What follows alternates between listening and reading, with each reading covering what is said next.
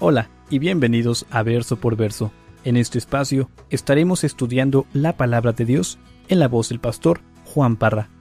Si aún no tienes alguna iglesia en donde congregarte, te invitamos a Capilla Calvario de Oxnard. Estamos localizados en el 1925 Eastman Avenue, en la ciudad de Oxnard, California.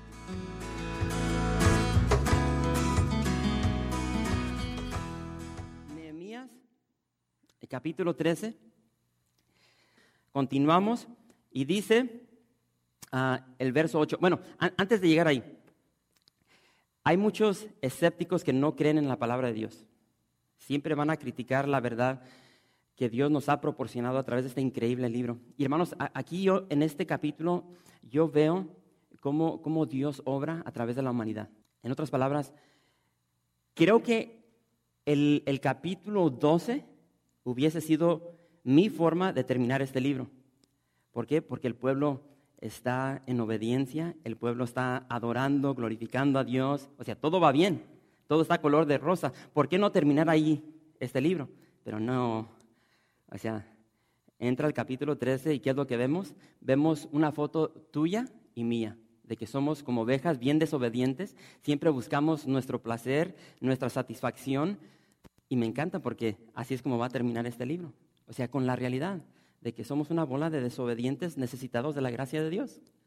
Entonces dice el verso 8, Nehemías capítulo 13, verso 8 al 13, dice, y me dolió en gran manera, y arrojé todos los muebles de la casa de Tobías fuera de la cámara.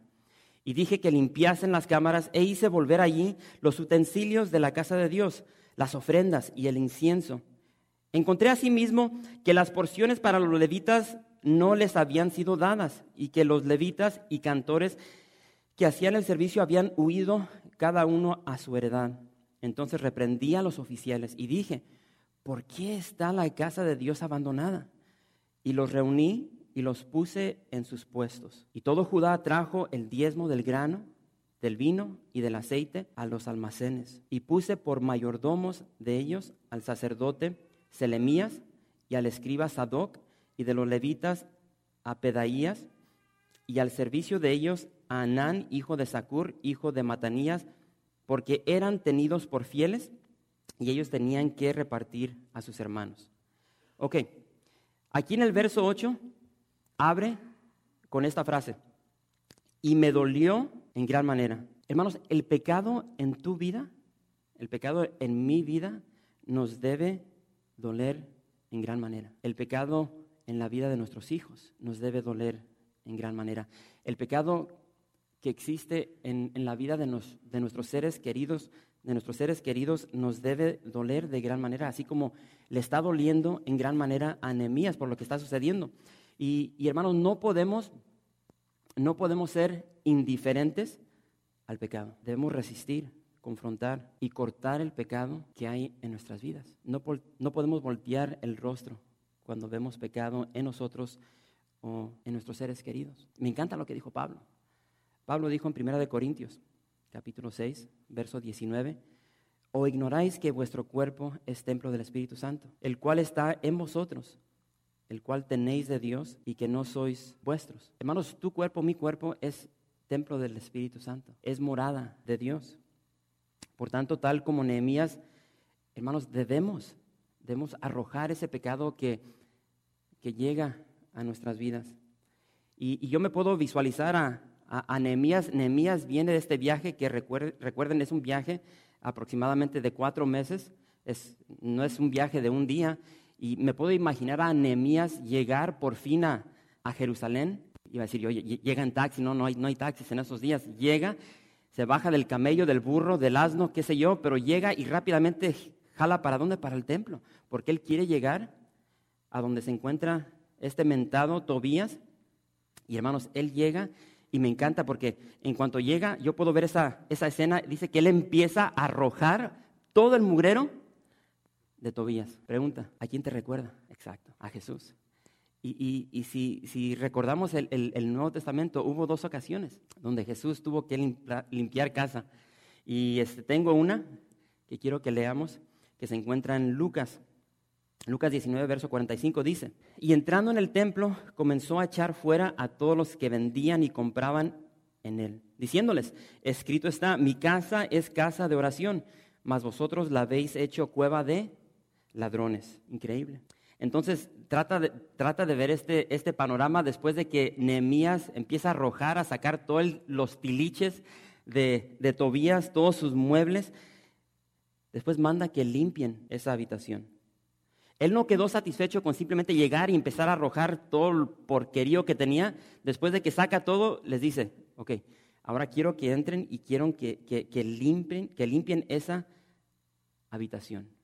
Quiero que la purifiquen. Me recuerda las palabras nuevamente del profeta Isaías. Isaías dijo, lavaos y limpiaos, quitad la iniquidad de vuestras obras de delante de mis ojos, dejad de hacer lo malo. Qué gran exhortación. Pablo en el Nuevo Testamento lo dice de la siguiente manera. Segunda de Corintios capítulo 7, verso 1 dice, queridos amigos, dado que tenemos estas promesas, limpiémonos de todo lo que pueda contaminar nuestro cuerpo o espíritu y procuremos alcanzar una completa santidad porque tememos a Dios, lo que ocasiona el temor de Dios. Ahora tal vez te estás preguntando en esta noche, pero pastor, ¿cómo le hago para limpiar mi pecado? O más bien, ¿qué tipo, ya de una forma de, de broma, qué tipo de jabón uso? ¿Cómo podemos limpiar nuestro cuerpo del pecado? Y curioso porque mientras pensaba en esto, regresé a mi pasado y, tal vez se te viene a la mente, no, pues tal vez voy a usar el, jabón sote, ¿sí? el jabón sote o el jabón Roma, o tal vez eres bien espiritual, ¿sí? voy a usar el jabón salvo. Jeremías tiene palabras para nosotros. Jeremías capítulo 2, verso 22 dice, aunque te laves con lejía, y amontones jabón sobre ti. La mancha de tu pecado permanecerá aún delante de mí, dijo Jehová, el Señor. Pero entonces, pastor, ¿cómo, cómo me limpio? Gracias por preguntar. Ahí está. El apóstol Juan dijo, si confesamos nuestros pecados, Él es fiel y justo para perdonar nuestros pecados y limpiarnos. ¿De qué? De toda maldad. Y me encanta porque viendo a la persona de Jesús, siempre queremos exaltar, magnificar a Jesús porque se trata de Él. Él es quien nos limpia, él es quien nos da esa vida que tanto necesitamos y anhelamos. Me encanta porque Jesús exhortó a sus discípulos en el capítulo 15 del Evangelio de Juan a permanecer cerca de Él. Él dijo, yo soy la vid, ustedes son los pámpanos. Y me encanta lo que les dice ahí en el verso 3 de ese capítulo. Dice, ya vosotros estáis limpios. ¿Por qué? Por la palabra que os he hablado. Hermanos, la importancia, el poder que tiene la palabra de Dios en nuestras vidas. Y, para muchos de ustedes tal vez que suene como un disco rayado, pero hermanos, como estamos viendo aquí con el pueblo de Israel, o sea, se van Nehemías y rápidamente jalan para lo que están acostumbrados a hacer. Y es tan importante siempre estar eh, eh, en ese estado de recordatorio, de abrir la palabra de Dios y que tengas alguien que te esté impulsando a abrir la Biblia, a leer la Biblia, porque por nosotros mismos, honestamente, somos ociosos, y, somos como el agua, siempre vamos a buscar el camino de menos resistencia. Y se necesita disciplina para abrir este libro y leerlo, meditar en él de una manera consistente y diaria. Así es que vamos a continuar y dice en el verso 8, quiero que veamos ahí una vez más. Nehemías capítulo 13, verso 8 dice, y me dolió en gran manera, y arrojé todos los muebles de la casa de Tobías fuera de la cámara, y dije que limpiasen las cámaras e hice volver allí los utensilios de la casa de Dios, las ofrendas y el incienso.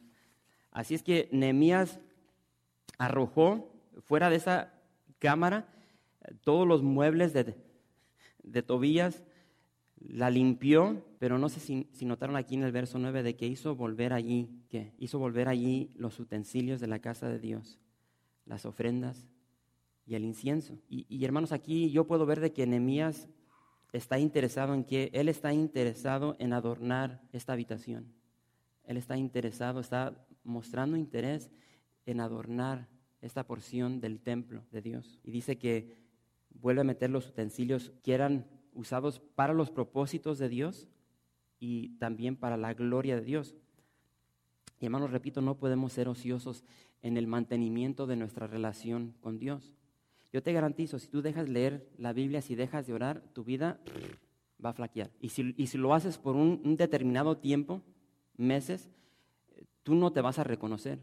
Tú vas a comenzar a hacer cosas que antes hacías. Repito, la purificación de la palabra de Dios en nuestras vidas es, tremenda. Y yo te preguntaría en esta noche, ¿cómo estás adornando tu templo? ¿Cómo estás adornando tu vida? ¿Cómo estás adornando a tu familia? Si eres casado, ¿cómo estás adornando tu matrimonio? Y entonces en la palabra de Dios encontramos todo lo que necesitamos para nuestras vidas, para todo tipo de relación. Pablo dijo en Colosenses 3:12, vestíos pues, ¿cómo? Eh, como escogidos de Dios Pablo escribiendo a la iglesia de Éfeso les dijo, sed pues imitadores de Dios como hijos amados. Después Pablo a los romanos les dice en el capítulo 8, verso 1, ahora pues, ninguna condenación hay para los que están en Cristo Jesús. Y después especifica, porque muchos se quieren meter ahí de, de colados, quieren, quieren recibir la bendición, pero no quieren vivir el estilo de vida que Dios demanda de nosotros. Los que no andan conforme a la carne, sino conforme al Espíritu. Entonces lo que podemos ver aquí, hermanos, es de que de nosotros depende nuestro caminar espiritual. Entonces, si ahorita andas tú bajo de pilas, espiritualmente hablando, es porque no le estás cargando con palabra, con oración. No hay una vida devocional en tu vida. Entonces tú y yo, como seres humanos, como hijos de Dios, podemos jalar para el lado de caminar en la carne o caminar en el Espíritu. Pablo en Romanos 13, verso 14 dice, si no vestidos del Señor Jesucristo, y dice, y no proveáis para los deseos de la carne. Aquí en este verso Pablo nos da dos mandatos. El primero, iglesia, vístete de Cristo. Ahora, ¿te estás vistiendo de Cristo? Y esto es algo que ya hemos estudiado en el pasado, pero vemos el primero, vístete de Cristo, el segundo dice, no proveáis para los deseos de la carne. Y aquí vemos de que Pablo es claro, sencillo y al punto, y nos exhorta de no proveer alimento para nuestros deseos carnales. ¿Cuántos de aquí de pura curiosidad tienen deseos carnales? Yo cada rato. O sea, hermanos, los deseos que llegan a nuestras vidas son increíbles. Y aquellos que son honestos y confiesan las cosas que llegan a sus mentes, se saben lo asqueroso que puede entrar a nuestras vidas. La palabra aquí, proveáis, significa premeditación y en ocasiones también se traduce como pensar de antemano. Y me encanta, como pueden ver ahí, la, la Biblia NTV, me encanta cómo la traduce esta porción. El verso 14 lo tiene como y no se permitan pensar en formas de complacer los malos deseos. Sí, porque lo cierto es de que a veces llegan pensamientos a nuestras, a nuestras mentes y en vez de descartarlos, nos clavamos y empezamos a, tener fantasías. Y ahorita vamos a ver un poco sobre eso. Hermanos, no le demos leña a nuestros deseos carnalotes.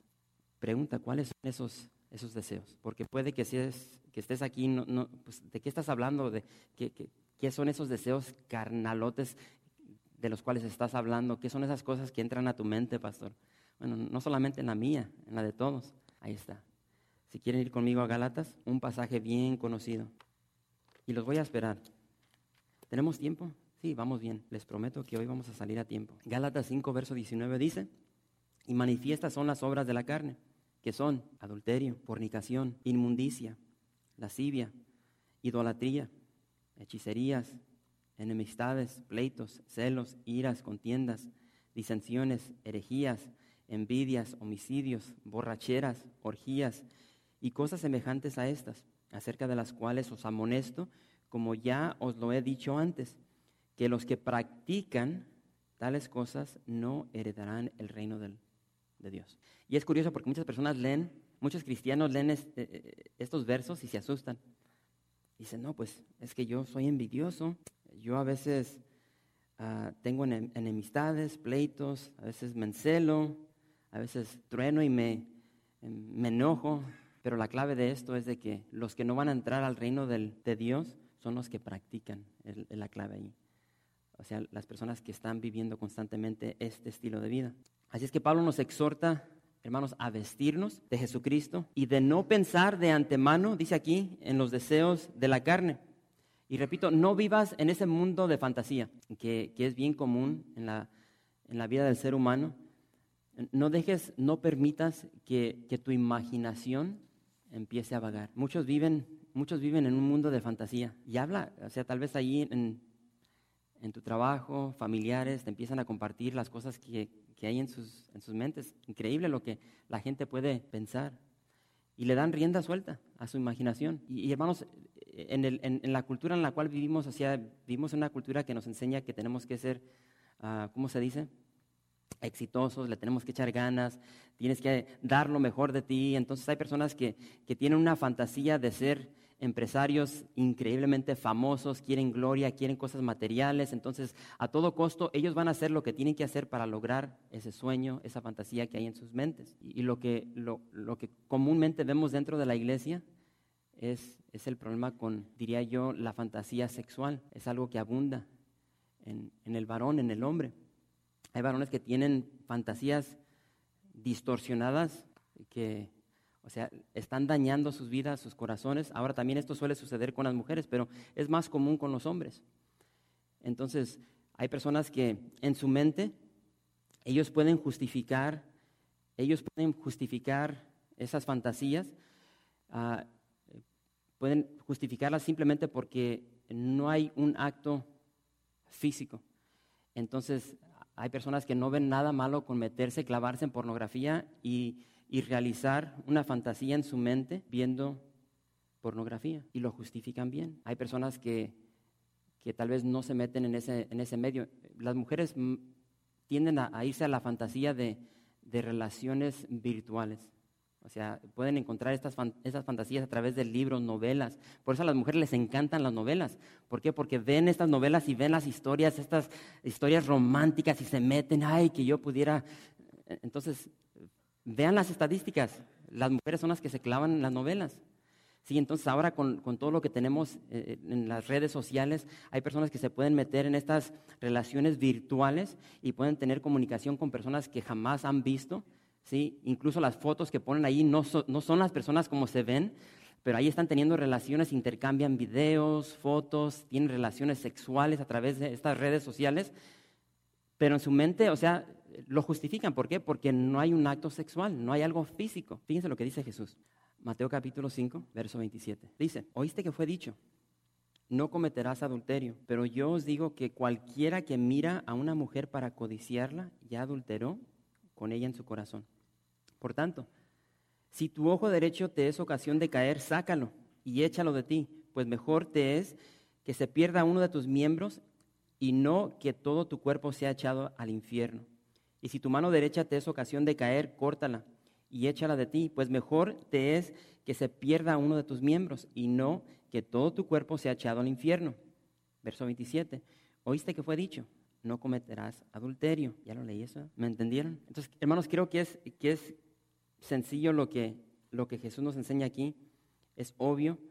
Si, si tú y yo alimentamos nuestros ojos, que son las ventanas de nuestra alma, si nosotros empezamos a sembrar semilla de fornicación, semilla de adulterio, eh, tengan por seguro que tarde o temprano esas semillas van a brotar, se van a arraigar y van a dar su fruto. Pregúntale a toda persona que ha caído en adulterio o en fornicación y pregúntale cómo le fue y pregúntale cómo empezó ese proceso. Repito, el punto es claro. Pecados drásticos requieren medios drásticos para tratar con ellos. Es por eso que Jesús dice, si tu ojo es ocasión de, de, pecar, arráncatelo. Ahora no te está diciendo que te lo arranques, es una forma de expresión. Tú y yo nos podemos jalarlos, sacar los ojos, nos podemos cortar las manos, los pies, y saben una cosa, todavía vamos a pecar, todavía vamos a pecar. Y, y, hermanos, repito de que lo que vemos aquí en la persona de Jesús es, es increíble. Vemos cómo Él purificó el templo, vemos por igual cómo Nehemías está arrojando todo el mugrero de Tobías todos sus muebles. Y la semana entrante, la semana, la semana pasada hice una pregunta, ¿cuántos de ustedes les hubiera gustado tener a Nehemías como pastor? Porque hablamos de que era un, buen pastor, disciplinado, etcétera, y muchos dijeron, no, sí, yo quisiera tenerlo como pastor. Bueno, la semana entrante, bueno, en dos semanas más bien, vamos a ver cómo, cómo se metió en acción Nehemías. Y hermanos, dice que Nehemías a algunos de sus hermanos los maldijo a otros les impuso manos santas, a otros les arrancó las greñas. Ahora imagínate el día de hoy en una iglesia, tú caes en un pecado, llega el pastor y te agarra de las greñas y te arranca un buen... Bueno, eso es lo que hizo Nehemías, increíble. Ahora rápidamente quiero que veamos algo muy interesante. Cuando abre el libro, se nos dice de que Eliasib había metido a Tobías. ¿Dónde lo metió? En la cámara grande. Y no sé si vieron aquí en el verso 9 que ya hubo un cambio de palabras. Y, a mí me encantan estas sutilezas porque te dicen algo de lo que está sucediendo en la historia, pero también en lo que sucede en nuestras vidas. Dice en la apertura del capítulo de que lo metió Eliasib en la cámara grande, pero después aquí en el verso 9 ya se va del singular al plural, ya son cámaras. En otras palabras, este mugre Tobías cayó bien concha aquí en la cámara grande y se, empezó a expandir. ¿sí? Yo no sé si han tenido familiares donde los dejas traer sus cosas a su casa, te voy a prestar la sala, ya después ya no están en la sala, están en una habitación, ya se adueña de, toda la casa. Bueno, así es, así es, eh, iba a decir Nehemías, no, así es Tobías. Este camarada se está clavando más, más recámaras ahí. Y hermanos, así es el pecado en nuestra vida. Si, no cortamos, si no sacamos, si no arrojamos el pecado de nosotros, se sigue expandiendo como un cáncer. Y ahora ya no solamente nos afecta a nosotros, empieza a afectar a nuestros seres queridos, aquellas personas cercanas a nosotros. Y, y hermanos, repito, tenemos que arrojarlo de nosotros. No sé qué está ahí. Ahí está, un recordatorio. Y es por eso que Pablo nos dice, hermanos, tú y yo como pueblo de Dios, como hijos de Dios, como cristianos, tenemos que caminar en el Espíritu, tenemos que andar en el Espíritu. Y es lo que Pablo nos dice en, en Gálatas 5, verso 16. No tienen que voltear ahí, pero dice, digo pues, capilla Calvario, andad en el Espíritu y no satisfagáis los deseos de la carne, porque el deseo de la carne es contra el Espíritu y el del Espíritu es contra la carne, y estos se oponen entre sí, para que no hagáis lo que quisieres. Entonces, claro, Pablo dice, iglesia, camina en el Espíritu, no camines en la carne, no proveas para tu carnota, no la alimentes, debemos caminar en el Espíritu. Esta palabra andad, por si no lo saben, oye, como que quedaron muy chiquitas las letras. ¿Sí las alcanzan a ver? Yo estoy bien ceguetas. Esta palabra andad significa caminar, obvio, pero también se traduce en veces como ocuparte, ocuparte, progresar, vivir. Hermanos, nuestras vidas deben estar ocupadas en cosas de vida, en cosas espirituales. Nuestras, nuestras vidas deben progresar, las debemos vivir en cosas espirituales, en cosas de la vida. Ahora, pastor, ¿cómo qué? Como la palabra de Dios. Jesús dijo, el espíritu es el que da vida. La carne para nada aprovecha. Las palabras que yo os he hablado son espíritu y son vida. Entonces, como cristianos nos tenemos que ocupar en la lectura, en la, en la verdad de la palabra de Dios. Tenemos que ocuparnos en, en la oración, tenemos que congregarnos. ¿Por qué? Porque al congregarnos compartimos con el cuerpo de, Cristo. Tenemos que servirnos los unos a los otros. Tenemos que estudiar, tenemos que hacer buenas obras. Y, quiero recordarles de que dentro de cada una de nuestras vidas hay un conflicto. El conflicto entre el bien y el mal, el espíritu y la carne. Y nunca olvidemos que dentro de nuestras vidas, hermanos, hay, diría yo, residuos, hay tendencias, hay hábitos del, viejo hombre, que van a seguir saliendo y salen. Así como para aquellos que tienen su jardín, o sea, siempre va a salir esa hierba mala, no importa cuánto, cuántas veces la saques. Ahora mi esposa me dijo la semana pasada, ¿qué onda con todas estas hierbitas? Pues no las sacas. Tenemos que darle jardinería a nuestra vida. Y aquí, hermanos, en Gálatas 5:16, Pablo no solamente nos exhorta de caminar en el Espíritu, sino que también nos manda a no satisfacer los deseos de la carne. La palabra satisfagáis, te leo, significa realizar, significa ejecutar, completar, cumplir o terminar. Lo que Pablo está diciendo aquí, lo que Pablo nos dice en esta noche es, iglesia, no satisfagan, no realicen, no ejecuten, no completen, no cumplan ese ciclo pecaminoso cuando llegue a sus vidas. Es decir, cuando llegue el, pensamiento de lujuria, no te claves con tu celular y empieces a ver pornografía. Cuando veas a una chava varón de aquellas, o sea, no dejes que tu mente se te vaya por todo, ¿qué? Pornografía. Es lo que nos está diciendo aquí. Pablo, las tentaciones van a llegar, pero cuando lleguen no te claves en ellas. No cumplas ese, ese, ese ciclo pecaminoso. Cuando, varón, cuando llegue esa mujer ramera, esa mujer fácil que quiere algo contigo y tú sabes que eres casado, Ah, y que no debes meterte en ese rollo.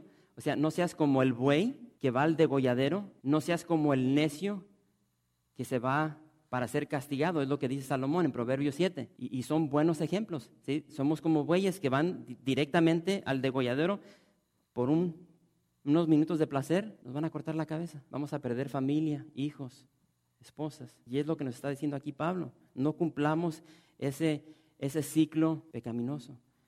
Cuando algo te fastidia, cuando algo te molesta y te empiezas a enojar, a irar, no cumplas el ciclo.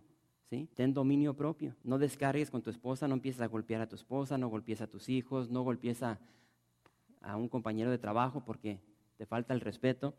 Ah, por igual, me encantan, especialmente los domingos. Los domingos, ahora que empezó la temporada de fútbol americano, salen los comerciales de las birriongas, de la cerveza, si no saben lo que es birrionga. Y, y esos, eh, hermanos, esos comerciales increíbles que se gastan miles y miles de dólares para hacer, o sea, tienen un propósito. ¿sí? Tú estás bien, bien concha ahí en tu sofá y sale el comercial. Y, los comerciales son clásicos de, la cerveza, ¿sí? siempre eh, está en ambiente. ¿sí? Unas chavas increíbles y siempre las ponen en bikinis y todo el rollo, unos cuerpazos y, ahí los hombres todos pipiris nice y todo el rollo. ¿sí? Y luego la cerveza te la ponen ahí bien friecita.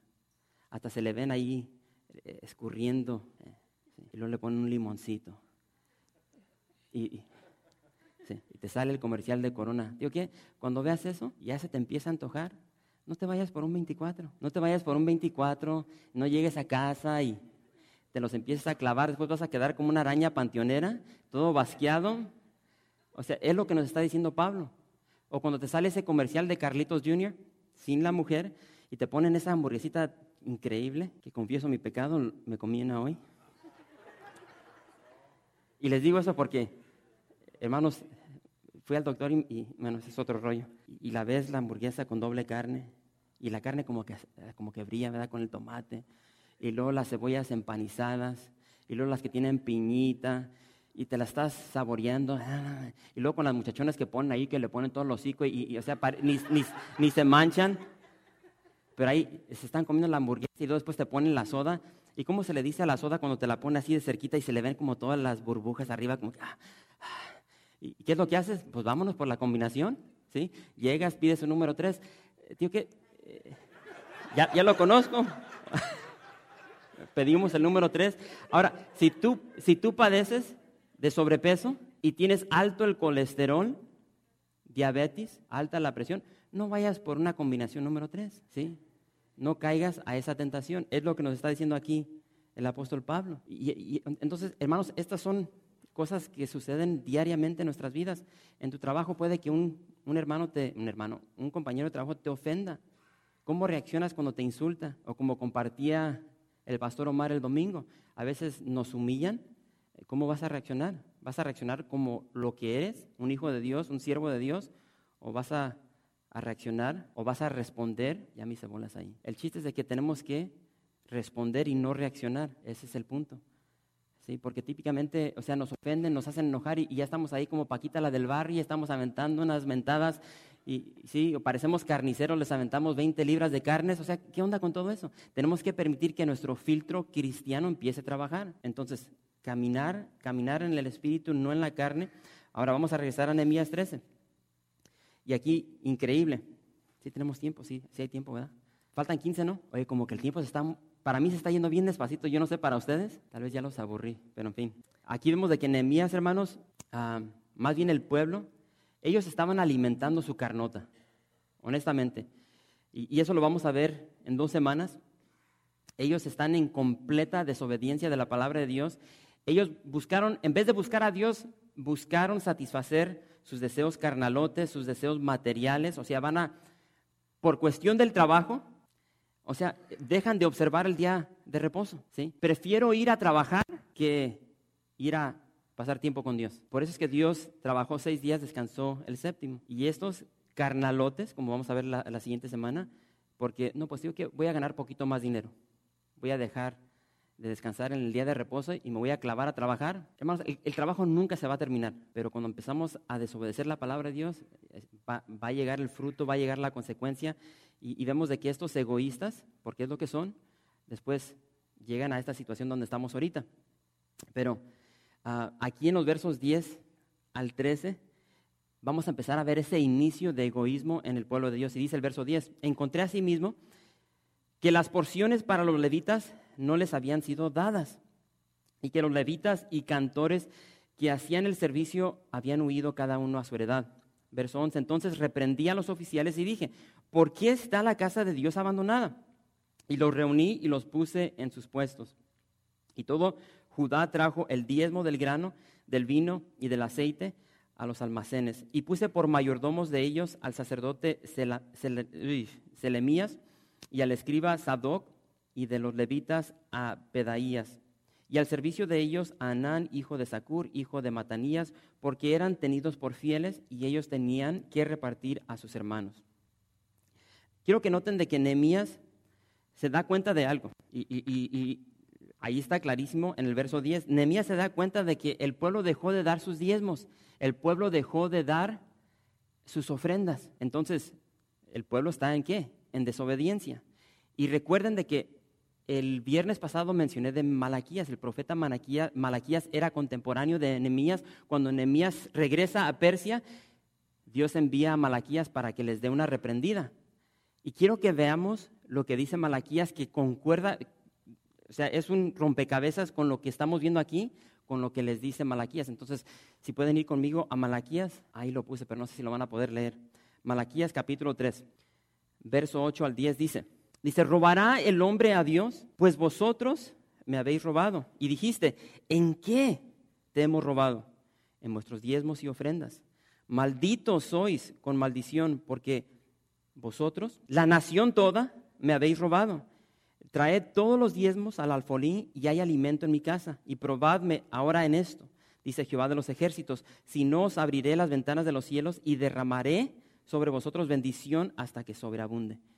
Entonces vemos de que Nehemías regresa de Persia, regresa a Jerusalén y ve de que dejaron de, dar los diezmos y ofrendas. Y aquí vemos lo que Malaquías por igual está reprendiendo al pueblo antes de que llegaran Nehemías. Entonces, este es el punto, hermanos. La casa de Dios estaba abandonada porque el pueblo dejó de dar los diezmos y la ofrenda, los levitas ya no podían jalar, ya no podían trabajar ya no tenían sustento. Entonces, ¿qué es lo que dice aquí? Dice que se fueron, ¿a dónde? A sus heredades. Pues, ¿no se van a mochar? Nos vamos. ¿Con qué vamos a trabajar? Pero regresa Nehemías y Nehemías empieza una vez más a encaminar al pueblo aquí a la obediencia, a la obediencia a la palabra de Dios. Pero lo importante aquí para, nosotros en esta noche es de que el pueblo de Dios dejó de ir al templo. Diríamos nosotros, dejó de ir a la iglesia, dejó de congregarse, dejó de, si no está en la iglesia, no está adorando corporalmente, no está alabando, por supuesto, no está diezmando, no está ofrendando. Y porque el pueblo hizo esto, ¿qué es el resultado? Tienes una cámara bien vacía donde Eliasib dice, oye Tobías, te la rento. O sea, queda una habitación vacía para que llegue el enemigo y caiga bien concha en la habitación. Entonces, hermanos, cuando tú y yo descuidamos nuestra relación con Dios, cuando tú y yo descuidamos las cosas de Dios en nuestra vida, empieza a haber un hueco dentro de nosotros, un vacío. Y quiero decirles de que hay muchas cosas en este mundo que pueden llenar nuestras vidas, punto y aparte del Señor.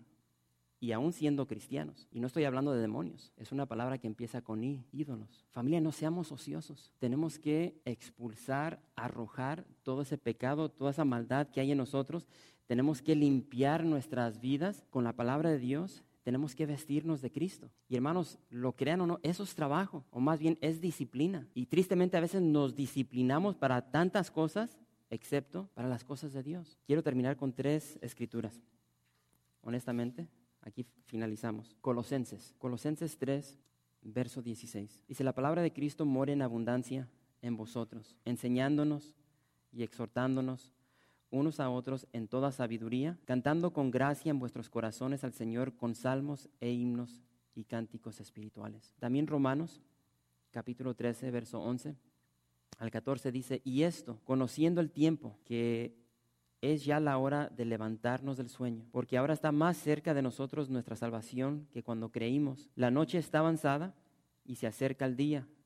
Desechemos pues las obras de las tinieblas y vistámonos las armas de la luz. Andemos como de día, honestamente, no en glotonerías y borracheras, no en lujurias y lascivias, no en contiendas y envidia, sino vestidos del Señor Jesucristo, y no proveáis para los deseos de la carne. Y finalmente Colosenses 3, verso 12 dice, vestidos pues como escogidos de Dios, santos y amados, de entrañable misericordia, de benignidad, de humildad, de mansedumbre, de paciencia. Hermanos, que esa sea nuestra vestimenta. En especial en estos últimos días en los cuales estamos viviendo. Estamos viviendo en, en tiempos muy peligrosos, en tiempos donde fácilmente podemos ser descarriados. Entonces yo les animo, les exhorto de que si se han retirado, si han dejado el alimento de sus almas, eh, regresen, regresen a Él. Jesús bien dijo, no solo de pan vivirá el hombre, sino de toda palabra que sale de la boca de Dios. Hermanos, que este sea nuestro alimento diario, que sea una pasión para nosotros el escudriñar este libro. Gracias por visitar calvariooxnar.org. En este sitio web podrás encontrar información fresca cada semana, como los servicios previamente grabados, los cuales están disponibles para ti para que los puedas escuchar en cualquier momento. Estamos seguros que este material será de gran edificación espiritual para tu vida y para tu familia. La visión de Capilla Calvario de Oxnard es ser como Jesús, aprendiendo y viviendo la palabra de Dios.